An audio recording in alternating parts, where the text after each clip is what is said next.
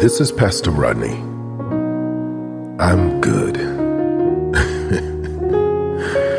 I'm good. You know, oftentimes people will come to you and ask you, How are you? And I can be honest with you. There were times when I wasn't good. But outside and on the exterior, I made it seem like it was good. Today, I want to ask you, how are you?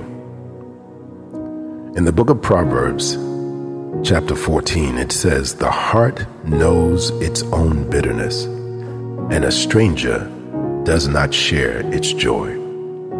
Isn't it true that oftentimes the people who don't know us don't know us? Those who are strangers or those who are just roundabout friends don't really know what we're going through. For some people, even those who are closest to you in your family, a spouse, a child, even a best friend, may not fully know what's going on with you. But the fact is, you know and God knows. the Word of God says He knows your uprising and your downsitting. He is acquainted with all of your ways, and there is nothing concerning you that is hidden, for He knows all about you.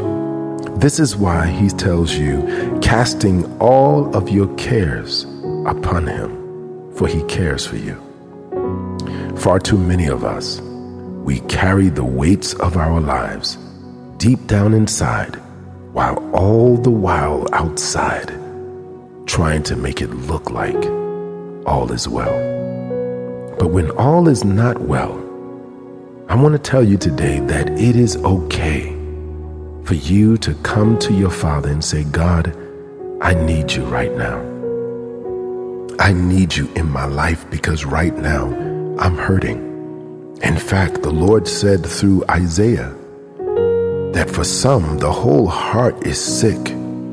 There is no soundness in it, but there's wounds and bruises and putrefying sores that have not been bound or healed, or any healing salve been applied. Today, I want to let you know that God doesn't want you to be halfway good, but He wants you to be good. He wants you to be able to smile for real. So today, I'm going to tell you that you can come to Him with everything. you don't have to put on any airs.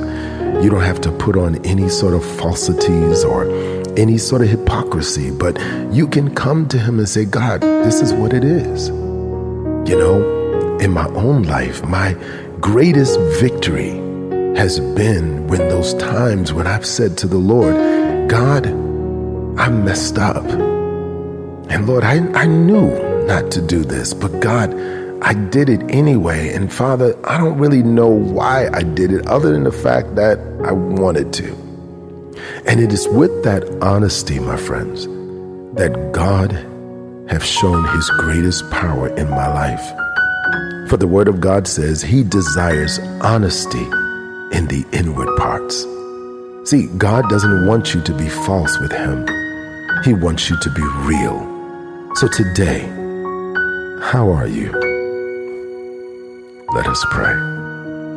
Father God, in the name of Jesus, Lord, I pray for my brother and my sister that on this day, that they would open the chambers of their hearts and that, Father, they would lay all of their cares at your feet.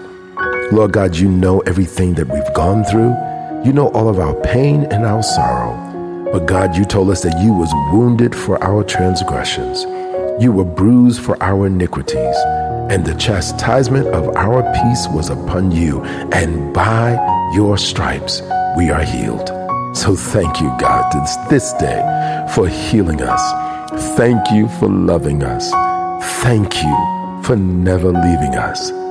For today, we are good. We pause, we reflect, and we emerge to life in Jesus' name. Thank you, Lord.